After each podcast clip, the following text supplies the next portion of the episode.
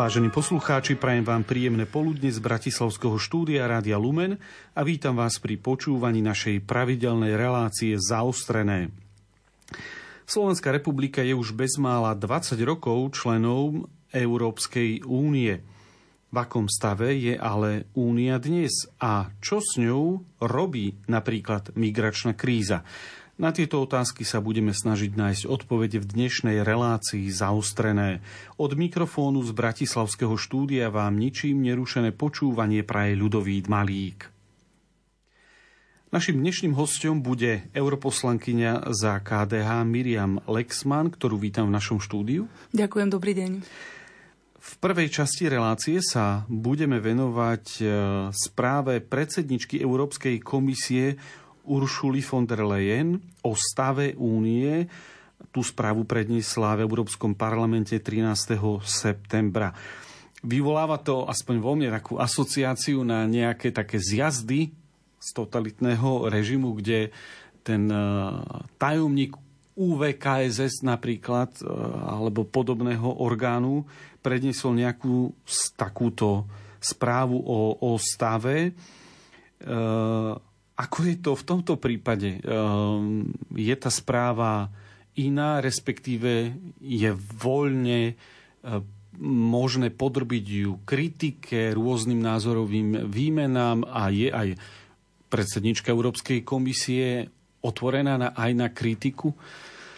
Áno, um Určite tá kritika je tam možná, to je ten najväčší rozdiel medzi nejakými komunistickými zjazdami mm-hmm. a, mhm. a touto diskusiou o stave Európskej únie v Európskom parlamente. E, treba povedať, že aj na Slovensku v Národnej rade máme takúto diskusiu o stave Slovenska, kde prezidentka príde, alebo prezident príde a referuje o, o stave krajiny. Čiže je to normálny nástroj, ktorý používajú demokratické krajiny na to, aby práve mohli vzniesť aj kritiku, aby bola taká tá celospoločenská diskusia začata o tom, v akom stave sa nachádzame. Takže na to slúži aj, aj e, takáto diskusia v Európskom parlamente a samozrejme tá kritika je tam možná a nikto na nás netlačí, aby sme nepristupovali kriticky. Nikto vám nebráni, aby ste sa, keď je na to vhodný čas, nejaká rozprava, prihlásili, povedali svoj názor.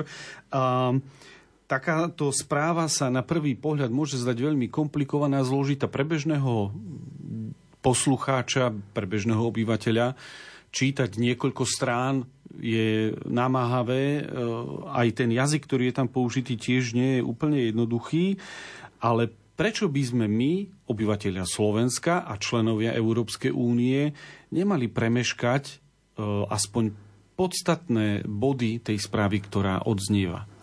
Myslím si, že práve preto, aby občania Slovenska vedeli, čo sa deje v Európskej únie, akým spôsobom aj e, zvolení europoslanci, ale aj napríklad vláda, preto lebo členovia vlády zasadajú v radách a majú ten hlas za Slovenskú republiku, že akým spôsobom Slovensko e, vplýva na Európsku úniu tak, aby aj naše požiadavky boli akceptované, aby aj naše požiadavky boli zaznamenané a aby sme aj videli celkovo, kam sa ten projekt Európskej únie, toho, toho spoločenstva únie ako takého posúva.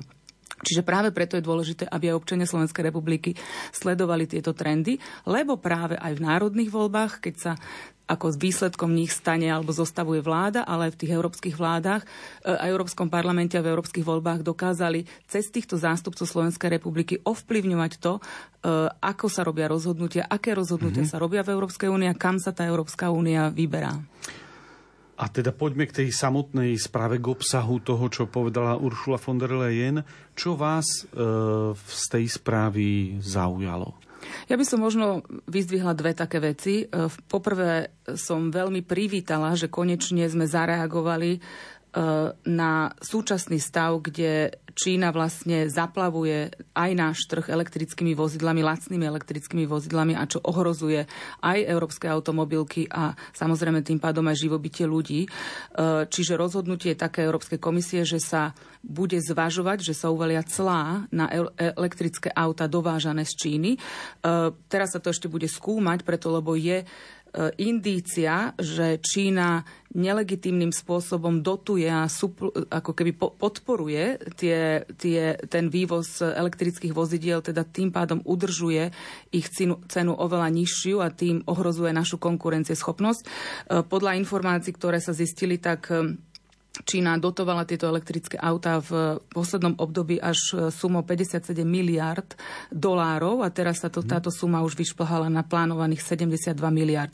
Čiže toto rozhodnutie Číny a teda tieto, táto podpora ich, ktorá nie je teda legitímna, znižuje cenu týchto elektrických vozidiel a tým pádom sa dostávajú na náš trh lacnejšie elektrické vozidlá, ktoré, e, ktoré posúvajú naše, našich výrobcov do, do situácie, že nie sú konkurencieschopní.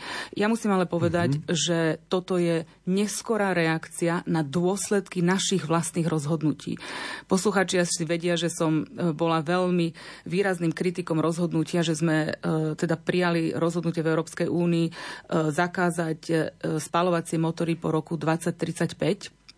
A lebo už vtedy aj ja, a teda aj ďalší, ale sme tvrdili, že toto presne sa stane. Mm-hmm. Že my zakážeme spalovacie motory, začneme byť viac závislí od Číny, ktorá v tom vývoji elektrických, e, elektrických aut bola popredu a teda vieme, že aj vďaka tej dotácii zo štátu, tým, že to nie je otvorená ekonomika, slobodná ekonomika, je to komunistický totalitný režim, kde komunistická strana riadi ekonomiku. Čiže vedeli sme, že toto nám znemožní mm-hmm. e, to, aby sme boli konkurencieschopní na, tých, eh, na tom európskom trhu. Sám to dokonca povedať ale aj zakladateľ eh, čínskeho výrobcu NIO, ktorý povedal, že vlastne e, ich produkty sú lacnejšie o 20% kvôli tomu, že majú kontrolu nad, nad dodavateľskými reťazcami a nad surovinami celosvetovo. A toto je práve ten problém, že táto kontrola zo strany Číny tam je a my sme ju umožnili a nejakým spôsobom zatiaľ sme na ňu nereagovali až teraz, e, keď pripravujeme ten zákon o dostupnosti kritických surovín, o tom budeme hovoriť neskôr, kde ja som e, spravodajca vo výbore pre zahraničné veci, čiže môžem potom vysvetliť viac, ako mhm. súvisí vlastne aj tá naša závislosť od Číny e, s dostupnosťou k týmto kritickým súrovinám, ale teraz iba teda ukončím, keďže hovoríme o, o tej správe o stave Európskej únie, že vítam toto rozhodnutie, ale podľa mňa prišlo veľmi neskoro a žiaľ je to len neskorá reakcia na naše zlé rozhodnutie, ktoré tomu predchádzali. No uvidíme, ako sa to bude ďalej vyvíjať, lebo tá situácia aspoň na automobilovom trhu a s predajom a výrobou aut je e, veľmi komplikovaná a ak e, sa niečo mm, podstatné nezmení, tak bude to mať dosah žiaľ aj na slovenské hospodárstvo, keď, keďže sme najväčším výrobcom aut na hlavu e, na svete. Ale... Áno, presne tak.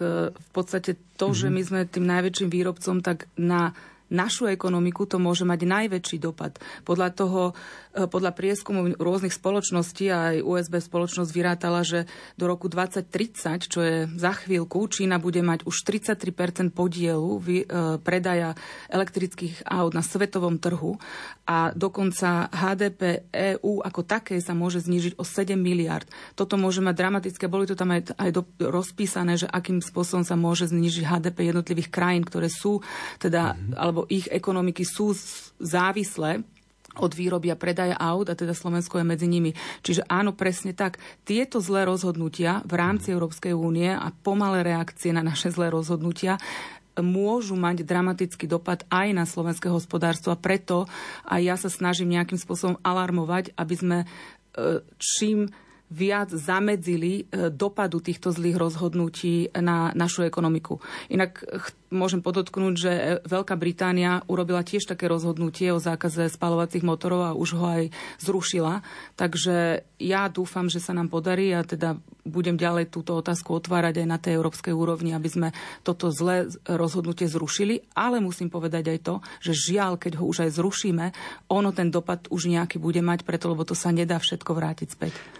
A v tejto správe e, bola spomínaná aj v nejakej súvislosti Európska zelená dohoda, alebo e, sa to obišlo zatiaľ bez nejakých zmien, lebo ten zákaz predaja spaľovacích motorov v roku 2035 je tu, to je hneď, to je veľmi rýchlo, ale potom v mnohých odvetiach zdá sa, že Európa európsky priemysel nebude konkurencieschopný.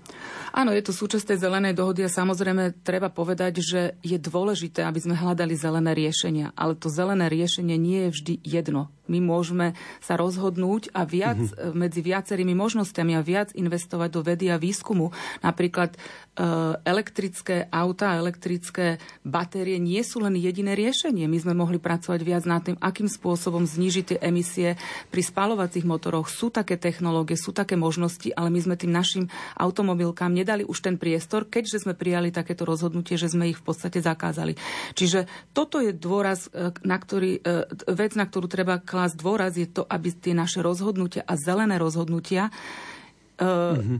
neboli krátkozraké, ale aby práve boli veľmi dobre premyslené, aby priniesli tie zelené riešenia, ale na druhej strane, aby neohrozili naše hospodárstvo. Tu ešte chcem povedať ohľadom tých zelených riešení tým zákazom spalovacích motorov sa náš dopyt po lítiu a kobalte, čo sú dôležité suroviny, pre, spalo, pre, pre elektrické e, motory alebo teda batérie do elektrických e, aut e, sa zvýši o 26% ročne.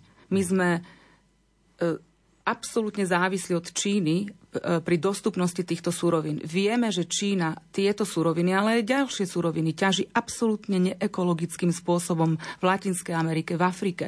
Čiže my našim rozhodnutím, ktoré sa z nášho úzkeho pohľadu zdá zelené, v podstate katastrofálnym spôsobom umožňujeme zničenie životného prostredia v iných častiach Zeme. A toto je ďalšia vec, o ktorej hovorím a mm-hmm. ktorú otváram, že my musíme vidieť tie problémy komplexne. Už nehovoriac o tom, že je využívaná otrocká práca, detská práca, nútená práca pri ťažbe týchto surovín. Opäť, v prípade, že by európske alebo západné e, krajiny mali prístup k týmto surovinám a ťažili tieto suroviny, mali by sme na to páky, aby sa tieto súroviny ťažili v týchto v Latinskej Amerike, v Afrike ekologickejším spôsobom mm-hmm. a aby nebola táto nútená alebo ľudská práca, nútená práca, detská práca alebo otrocká práca pritom využívaná. Vráťme sa teraz späť k tomu, e, k tej správe o stave Európskej únie. Zaznela tam ešte okrem iných vecí jedna téma, ktorá je veľmi taká mm, aj zaujímavá, ale dotýka sa našej zmluvy s Európskou úniou. Uršula von der Leyen tam naznačila, že možno bude mm, sa snažiť o nejaké otvorenie základných zmluv s Európskou úniou. Čo tým ona chcela povedať, alebo čo tým pod tým myslí? Áno, žiaľ, tento tlak je tam už dlhodobo. E, hovorí sa o otváraní zmluv, ktoré by malo nejakým spôsobom presunúť viac kompetencií do Bruselu, alebo by malo umožniť e, e, hlasovanie kvalifikovanou väčšinou pri niektorých rozhodnutiach. Teda pri rozhodnutiach, kedy teraz zmluvy stále stanovujú, že sa musí jednomyselne hlasovať, teda všetky krajiny sa musia mm-hmm. dohodnúť. Teda je ten tlak, že pri niektorých rozhodnutiach by sa to presunulo na kvalifikovanú väčšinu. Ja som veľmi kritická k týmto krokom, preto lebo dnes v Európskej únii čelíme obrovským výzvam.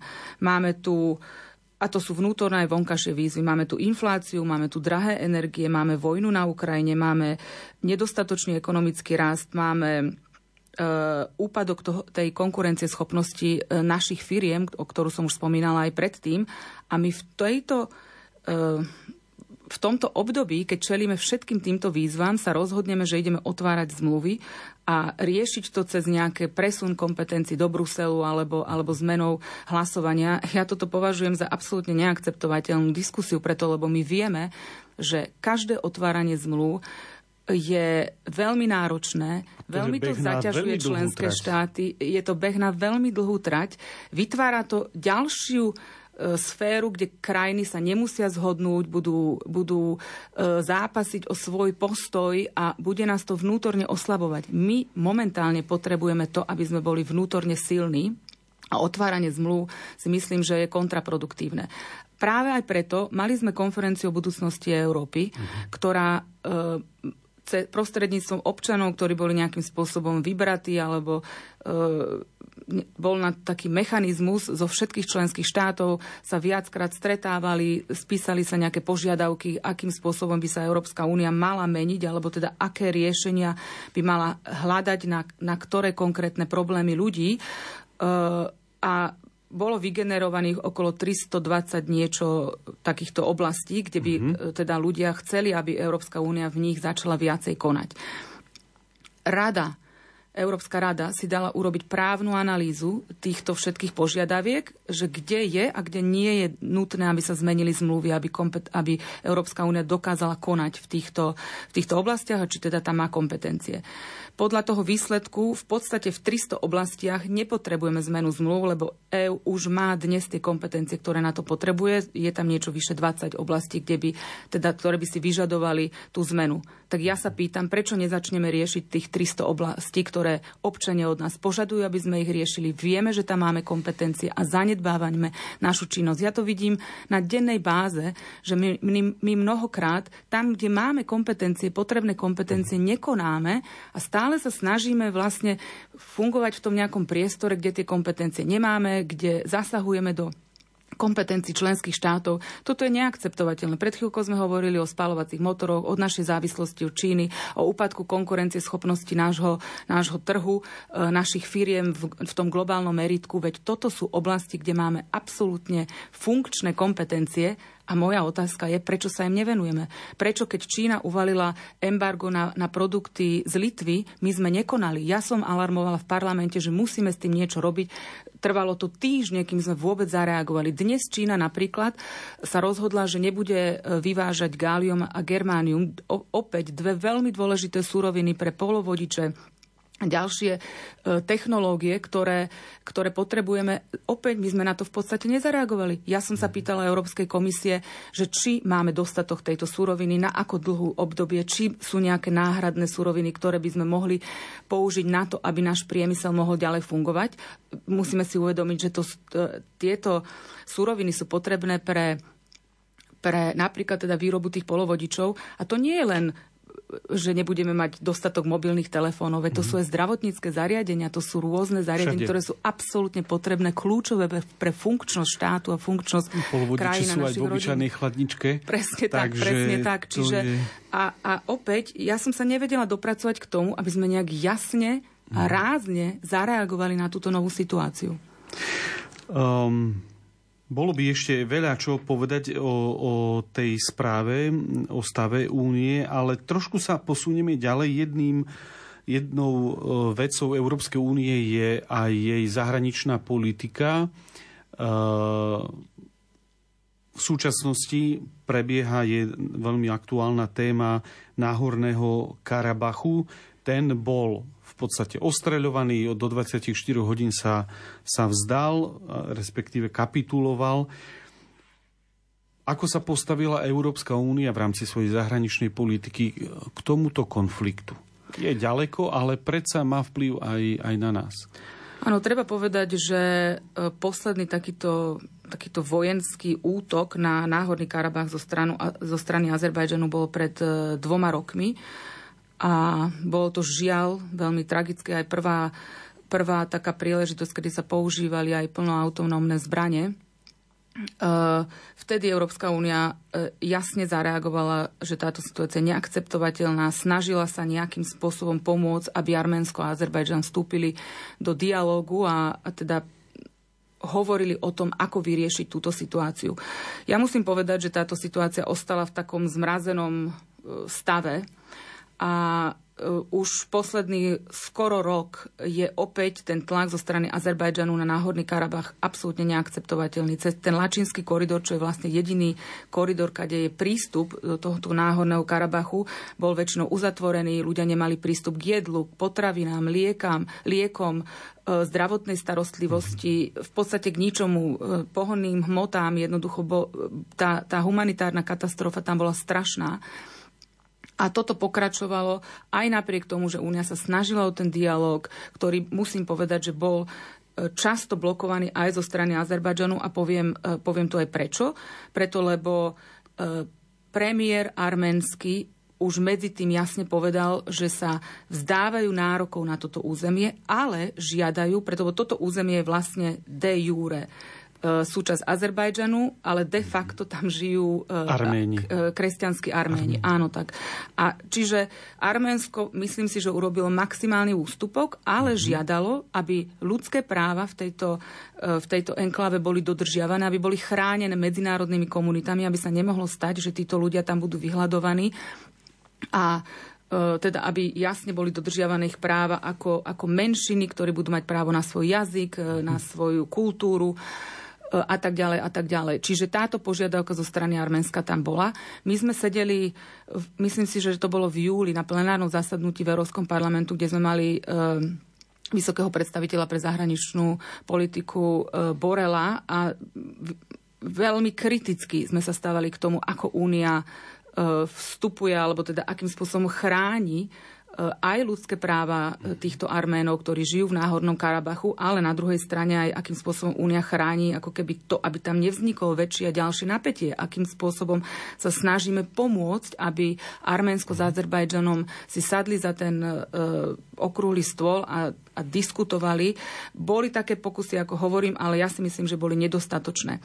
A tu sa dostávam ku koreňu úrazu lebo my sme medzi tým s Azerbajdžanom podpísali bilaterálnu dohodu, začali sme dovážať plyn.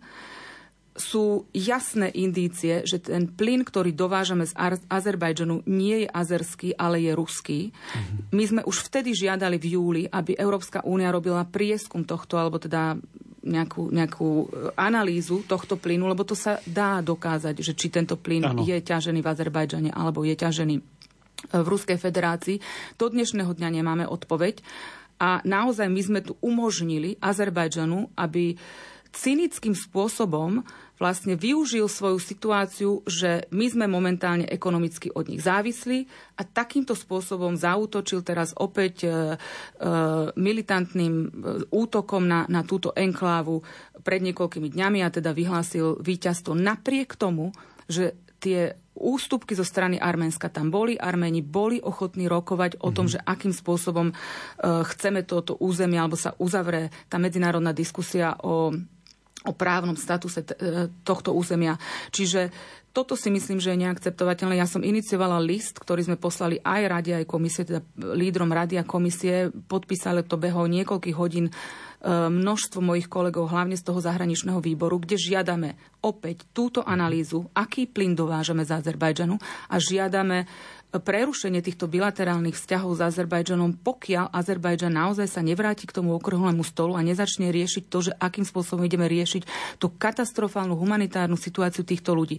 Treba povedať, že Arménsko má niečo cez 2 milióny obyvateľov a tu žije 120 tisíc ľudí v Náhornom Karabachu. Títo ľudia sú vyháňaní z tohto Náhorného Karabachu, veď to bude ďalšia humanitárna katastrofa. Oni, keď prídu do tej malej krajiny Arménska, ja neviem, ako sa o nich Arméni postarajú. A my ani nechceme, aby títo ľudia boli do konca svojho života vyhnaní z domovov. My musíme riešiť tú situáciu tak, aby títo ľudia dokázali žiť tam, kde žijú a mali ich práva zabezpečené, aby mali právo na svoj jazyk a na svoju komunitu, na svoje náboženstvo, lebo teda vieme, že Azerbajdžan nie je kresťanskou krajinou a títo Arménci sú. Čiže je to veľmi zložitá situácia, ale opäť vidím slabú akčnosť zo strany Európskej únie, ktorú sme my ako europoslanci požadovali a teraz sme napísali veľmi rázny list a ja dúfam, že bude na to patričná reakcia hovorí Miriam Lexman, europoslankyne za KDH, ktorá je hosťom našej relácii. Európa, čo nám teda zostalo z tvojej slávnej filozofie? Prázdny obsah, ale s lesklým obalom, hlavne nech si telo užije. Európa, čo má dnes spravodlivosť, z múdrosti tvojho práva, Zákony, čo odsudzujú aj život, moc, ktorá sa za pravdu vydáva. Európa zbavuje sa koreňou, napriek tomu, že sú ľuďmi žité. Už ani presne nevie, čo je ňou a vspiera sa svojej identite.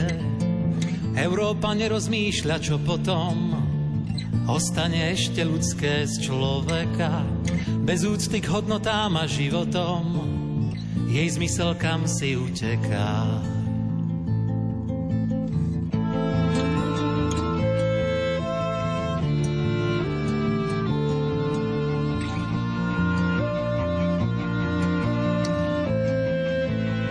Európa, či sa ešte uzdraví, dedičstvo tvojej morálky, človek nie je bytosť len dvoch pohlaví, má si voliť, čím bude aký.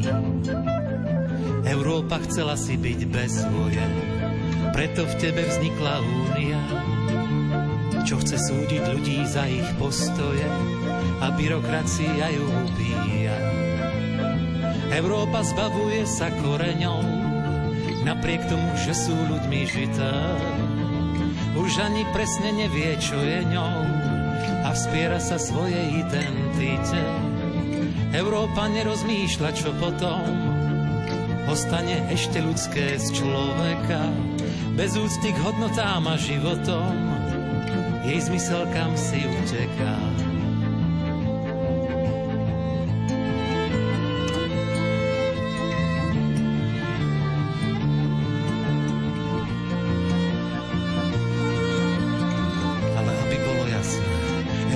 podobáš sa pohľadu.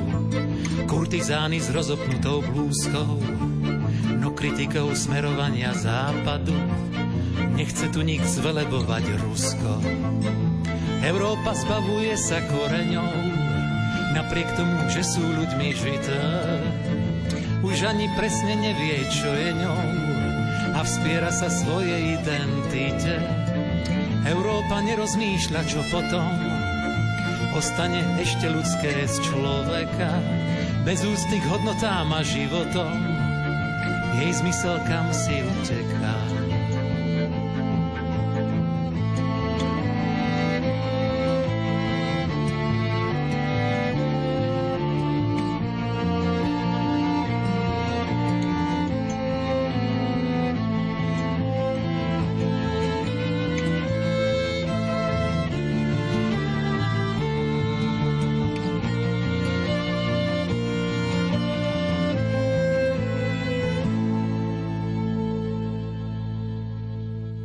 Milí poslucháči, počúvate reláciu zaostrené, v ktorej s našim hostom, europoslankyňou z kresťansko-demokratického hnutia Miriam Lexman.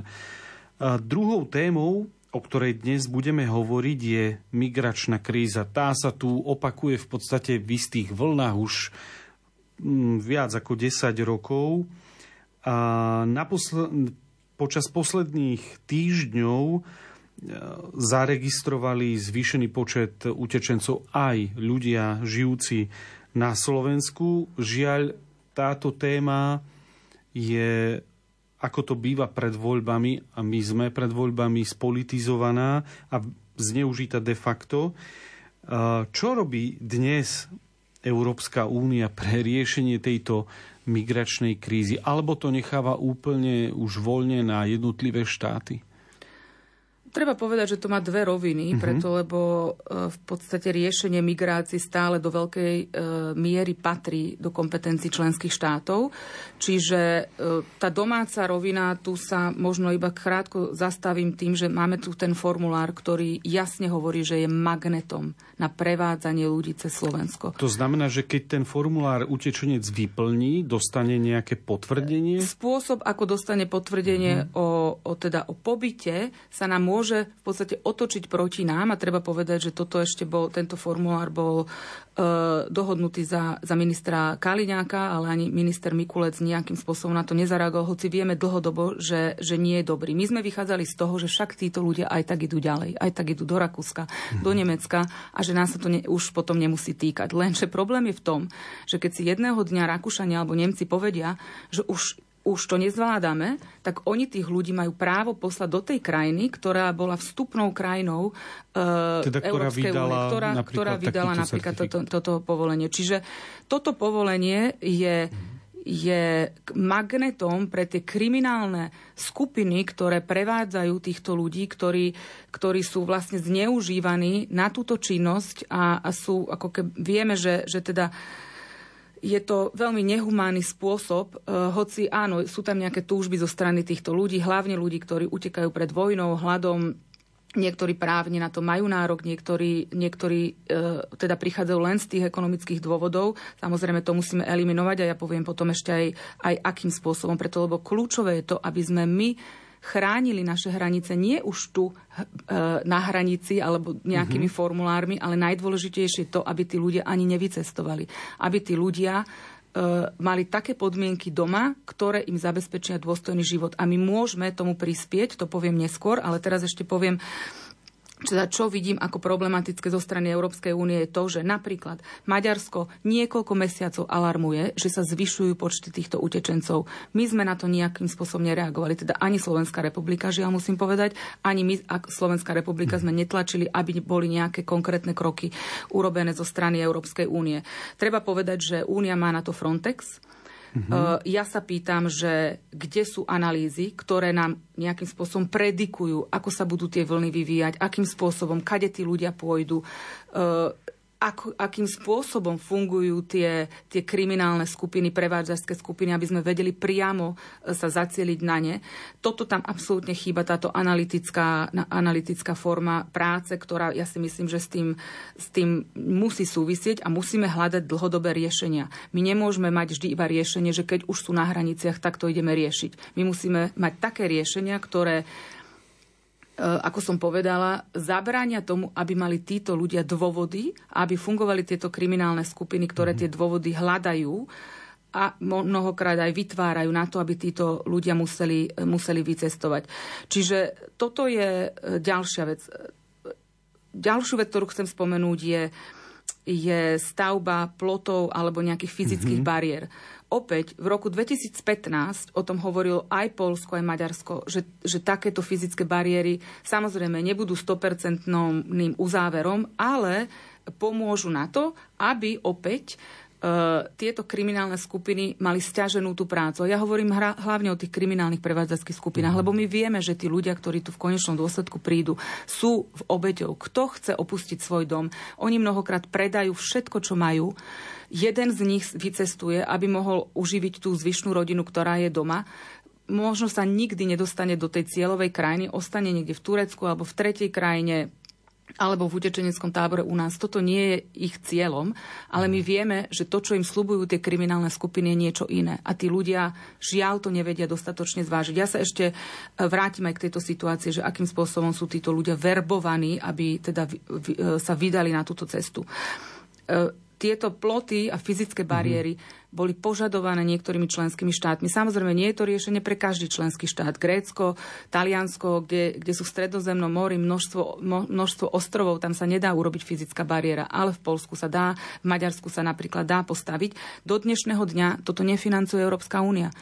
Ja som viackrát otvárala túto otázku, že si myslím, že keď to, sa to týka spoločných hraníc a ochrany spoločných hraníc, tak by sme to mali aj spoločne zdieľať, aby sme tieto hranice chránili.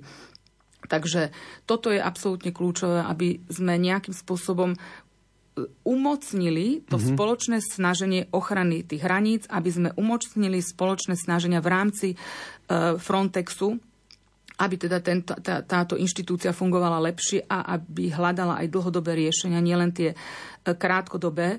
Ďalšia e, alternatíva, ktoré je už dlhodobé riešenie, je, aby sme viac začali hovoriť o tých e, zónach v tretich krajinách, ktoré sú bližšie k tomu, odkiaľ tí ľudia e, prichádzajú. Taká zóna je v Turecku. Vieme, že takéto, takýto dohovor s Tureckom bol, bol urobený, ale opäť musím povedať kriticky, že my sme umožnili zase Turecku, aby to zneužíval ako nejakú výhodu voči nám. Keď potrebuje, aby sme sa nejakým spôsobom v tom globálnom svete správali, tak začne púšťať utečencov. Mm-hmm. Opäť tu nemáme dobre do, do, do, tie dohody, nemáme tu dobre urobené tie obranné mechanizmy na to, aby, aby e, sa takto nedala táto naša situácia zneužívať. Teraz sme podpísali takú dohodu napríklad aj, aj s Tuniskom mm-hmm. nedávno, čiže ja si myslím, že je to riešenie, preto lebo treba to robiť len s takými, v takých krajinách, kde vieme sa s tým, e, s lídrami tých krajín dohodnúť, ktoré nie sú úplne totalitné režimy, ktoré budú zneužívať túto naše dominantné e, postavenie, ale treba hľadať tieto riešenia preto, lebo určite aj e, v súvislosti s, tý, s návratovosťou týchto ľudí je lepšie, keď sú bližšie domovu a v krajine, ktorá je bližšia ich, ich kultúre a jazyku. Ďalej, my potrebujeme viac využívať náš nástroj rozvojovej pomoci na to, aby sme, aby sme e, investovali tam, kde je to potrebné na to, aby sme aby títo ľudia neboli vyháňaní z vlastných Takže priamo domovov. v krajinách, Čiže odkiaľ priamo pochádzajú. v krajinách, odkiaľ pochádzajú. E, naša rozvojová pomoc je okolo 80 miliard. Uh-huh. Teraz sme sa dohodli, že 10 miliard, e, pardon, 10%, čiže okolo 8 miliard by sa by sa ako keby uvoľnilo práve na takú tú konkrétnu činnosť v tých konkrétnych štátoch na to, aby sme hľadali kreatívne riešenia, aby sme um, zamedzili alebo teda e, umenšili tie fenomény, ktoré, sú, e, ktoré vyháňajú týchto ľudí, mm-hmm. ľudí e, preč z ich krajiny. Určite sa to dá, ale musí to byť cielené na jednotlivú krajiny. Ale opäť sa pýtam, o tomto hovorím od roku 2015. Teraz sa začínajú robiť prvé kroky. Máme 2023. Jednoducho my vždy reagujeme neskoro a potom sa čudujeme, že prečo sme v tejto situácii. A poslednú vec, ktorú chcem spomenúť, je sú investície. Ja už som to spomenula v tom predchádzajúcom vstupe, že my sme e, veľmi silno závislí nad Číne, napríklad pri ťažbe týchto kritických surovín. Čína skupuje kritickú infraštruktúru v tretich krajinách, v Afrike, v Latinskej Amerike, skupuje tieto e, bane, kde sa ťažia tieto kritické suroviny, ktoré sú absolútne kľúčové pre našu ekonomiku. Využíva týchto ľudí na otrockú prácu, je tam strašne zlá ekologická situácia, e, ekonomická situácia týchto ľudí, lebo nie sú poriadne platení za tú prácu, ktorú vykonávajú, ako by mohli byť platení. A moja otázka je, Prečo my sme už roky dozadu na to neprišli, že toto je tá cesta? Lebo tak by sme umožnili chod aj našej ekonomiky, ale mali by sme dosah na to, na, na čom je tá naša ekonomika závislá. A mm-hmm. to samozrejme by mu umožnilo aj to, že to ekonomic, e, tie ekonomické zisky e, z tohto, z tohto takého spoločného ekonomickej, z tejto spoločnej ekonomickej spolupráce by sa nejakým spôsobom zdieľali aj E, medzi tými ľuďmi a občanmi mm-hmm. týchto tretich krajín, čo Čína napríklad absolútne negarantuje. Číne je to úplne jedno, kto profituje z týchto baní. Ale my s našimi hodnotami by sme nemohli zneu, e, umožniť to, že jednoducho tam sa generuje ekonomický zisk, ale títo ľudia robia za žiadnu prácu alebo ako, ako novodobí otroci hovorí europoslankyňa za KDH Miriam Lexman, ktorá je hosťom našej relácie zaostrené. Časy sa nemenia, len mŕtvi priatelia. Je viac a ty mi vravíš, vieš, Matúš, to je život. Sľuby už zazneli, vier nastal v posteli. Tam, kde ja vidím kúsok vy, máte celý nový svet. Nekonečnej hĺbky nedokážem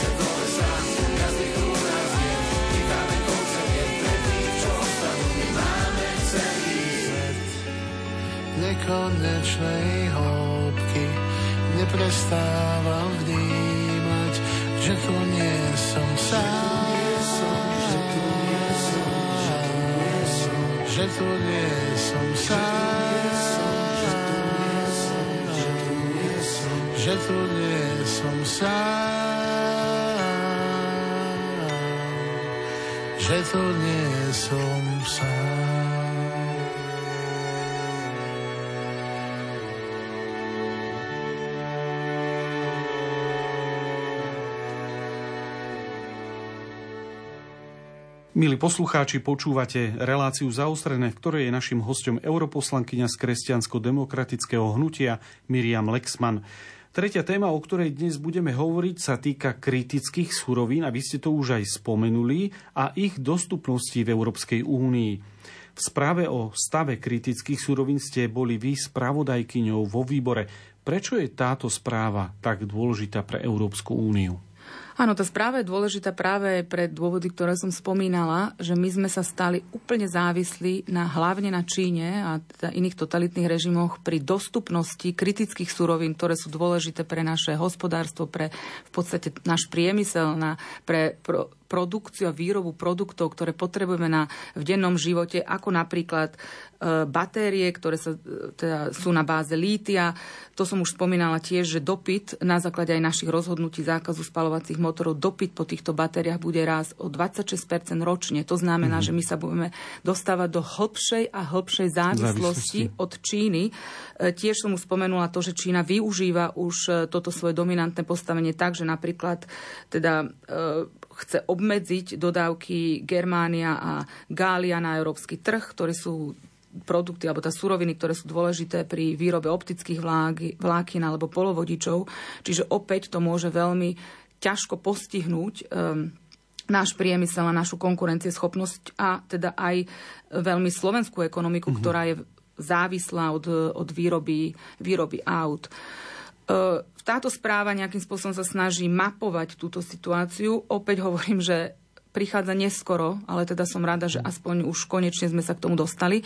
Chceme e, postupnými krokmi e, sa dostať do situácie, že do roku 2030, že by už 50 e, všetkých tých súrovín, ktoré sú potrebné pre vnútornú potrebu teda európskeho trhu, uh-huh. aby sme dokázali spracovať pod našou kontrolou. To znamená, ale v, niekde v krajinách, kde sa ťaží, aj, alebo aj, v Európe? Aj, aj, to samozrejme závisí od, toho, uh-huh. od to, tej danej suroviny. A hlavne ja som sa snažila aj tiež tlačiť na to, aby aby sme viacej hľadali inovatívny spôsob re- recyklácie. My máme minimálnu recykláciu týchto surovín, ktoré sa vyhadzujú spolu s tými produktami, kde sa, kde sa nachádzajú, čiže toto je ekologické a je to mhm. aj v podstate akože taká bezpečnostná ochrana, aby sme znížili tú našu závislosť od totalitných režimov. Čiže chceli by sme sa do roku 2030 dostať na 15-percentnú schopnosť recyklácie týchto surovín. Ďalšou takou mojou prioritou pri tejto správe bola spolupráca s demokratickými krajinami tak, aby sme spolu dokázali vytvoriť tie obchodné reťazce s tými tretími krajinami, kde by sme mohli aj zlepšovať ich ekonomickú situáciu a tým pádom aj znižovať potenciál utečencov z týchto z týchto krajín.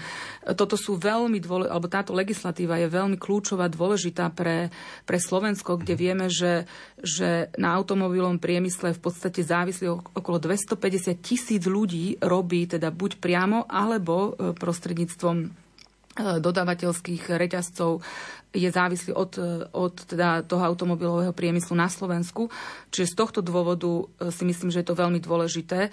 A teda zopakujem ešte také možno priority mm-hmm. tejto legislatívy, je, že hľadať zelené ciele, ale ktoré nie sú likvidačné pre naše hospodárstvo. To je veľmi, treba hľadať inovatívne, investovať viac do vedy a výskumu a hľadať také zelené ciele alebo takú mm-hmm. cestu, ktorá nie je likvidačná pre náš priemysel E, obmedziť e, vstup produktov a predaja hlavne tých elektrických e, vozidel z Číny.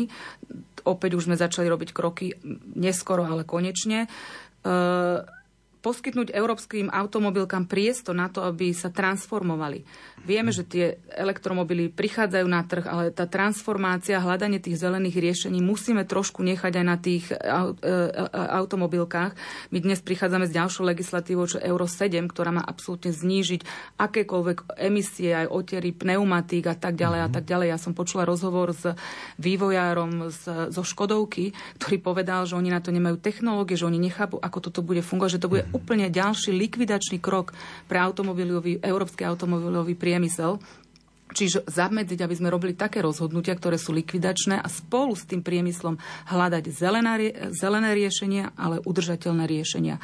A teda ďalším takým krokom je vrátiť výrobu Eh, elektrických vozidiel alebo automobilov eh, do, eh, do Európy, mm-hmm. ako napríklad Spojené štáty takto postupovali. Oni vracajú výrobu Tesla a ďalších, da, ďalších teda automobilov, ale aj ďalšieho teda celkovo výrobu vráca, našli na to spôsoby, áno, sú to aj teda pomoc zo štátu na to, aby sa tá výroba vrátila na územie Spojených štátov, lebo vedia, že to chráni ich ich um, vlastné výrobcov. záujmy a výrobcov. A poslednú vec, teda ešte sa vrátim k tým kritickým mm-hmm. súrovinám, hľadať kreatívny spôsob na to, aby sme boli čím menej závislí od totalitných režimov a aby sme našli taký spôsob dostupnosti, aby bol ekologický, aby aj chránil ľudské práva a teda aj naše hospodárske záujmy, aj hospodárske záujmy tých tretich krajín. No, v dnešnom globálnom svete to vôbec nie je jednoduchá úloha.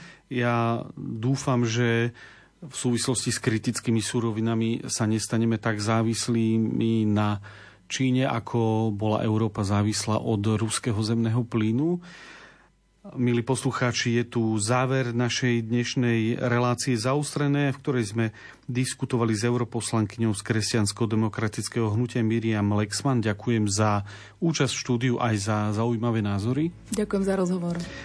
Technicky na relácii spolupracoval Matúš Brila, hudbu vybrala Diana Rauchová a od mikrofónu z Bratislavského štúdia vás pozdravuje ľudový Malík. Let's have silent talk about love. O čom to vlastne hovoríš? The kind of that came from above. Si ako mačka a ja myš. When the sunset falls into the dark Chcem sa ti dívať do očí. Together we'll be young and all will spark.